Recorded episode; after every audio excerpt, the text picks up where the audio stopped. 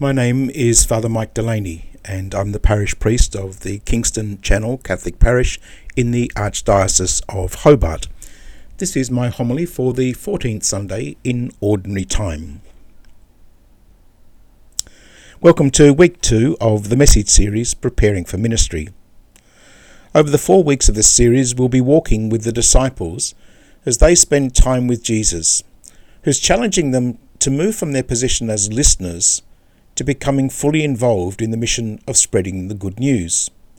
And to answer the question, what will this cost?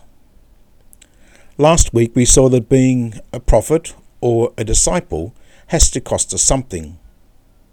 We saw Elisha before he was anointed as prophet to follow Elijah, wanting to go home and say farewell to his parents. Then in the Gospel we heard people who came wanting to follow Jesus saying something similar. They had to go home to bury the dead, or say goodbye to family, or who were called to live life without any real guarantees. Elisha did follow Elijah, but we don't know about the people mentioned in the Gospel. What did they choose? Did they follow Jesus or not?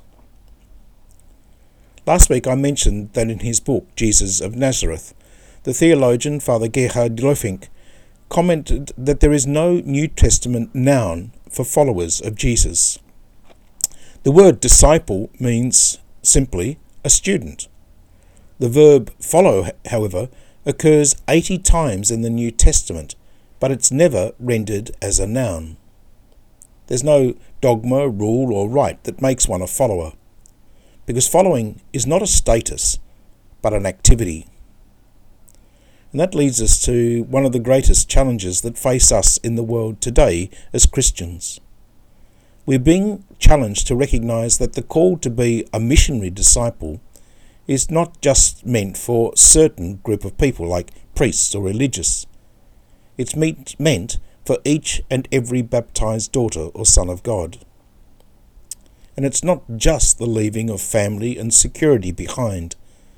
It is a challenge that when we follow Jesus, and go out to proclaim his message, it's a better than good chance that the message is not going to be accepted by those who hear it.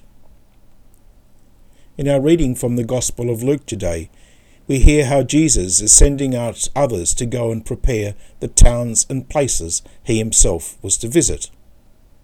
And he gives them a good reason for why he is sending them out. He says it's because the harvest is rich, but the labourers are few. So ask the Lord of the harvest to send labourers to his harvest. It could almost be that Jesus is speaking to us today as we face living in a church with few, fewer priests and religious, and sometimes a diminishing number of parishioners. Yet we know that the Lord has a mission for us. Last Wednesday we celebrated the feast of the apostles Peter and Paul, and the Gospel of Matthew told Peter that you are Peter, and on this rock I will build my church, and the gates of the underworld can never hold out against us. So our mission, even with its various challenges, will succeed, because it's God's plan that His mercy and love will overcome all evil, and that eventually even the gates of hell will be overpowered. But and isn't there always a but? We can't just go off and do what we want. We need to listen to what God is calling us to do and to walk in His ways. So, after telling the 72 that they were being sent out, Jesus then goes on to give them detailed instructions about how they are to behave, what they are to take, and what they are say to say to people along the way. Listen again to what he tells them. Carry no purse, no haversack, no sandals. Salute no one on the road. Whatever house you go, go into, let your first words be, Peace to this house. And if a man of peace lives there, your peace will go and rest on him.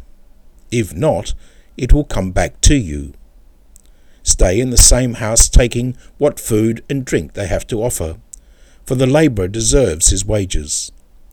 do not move from house to house. So as the 72 go out, they're told to rely totally on the generosity of others. This is because while they are going into a world that is hostile to the Word of God, it is much the same as we experience in our world today. God is going to be with them. In the days of Jesus, the challenge was because he was preaching about her God who was calling people to a change of heart. He was also experiencing opposition because he was speaking about God as his Father. Today there are numerous reasons for the hostility of, against the Word of God. Some of it has to do with clergy abuse, some because women and others are not always welcomed and valued, some because of health fears post COVID, and some simply because they no longer see any relevance or need to have a faith commitment in today's world. But whatever the reasons, the words of Jesus, which commenced our reading today, are just as relevant because they're words of hope. The harvest is rich, but the labourers are few. So ask the Lord of the harvest to send labourers to his harvest. Jesus is inviting us to pray that God will bring life to the world.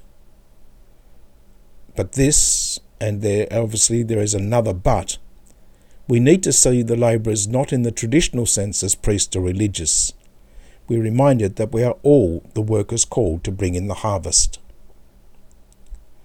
In his letter to the Galatians, this is what Paul writes The only thing I can boast about is the cross of our Lord Jesus Christ, through whom the world is crucified to me, and I to the world.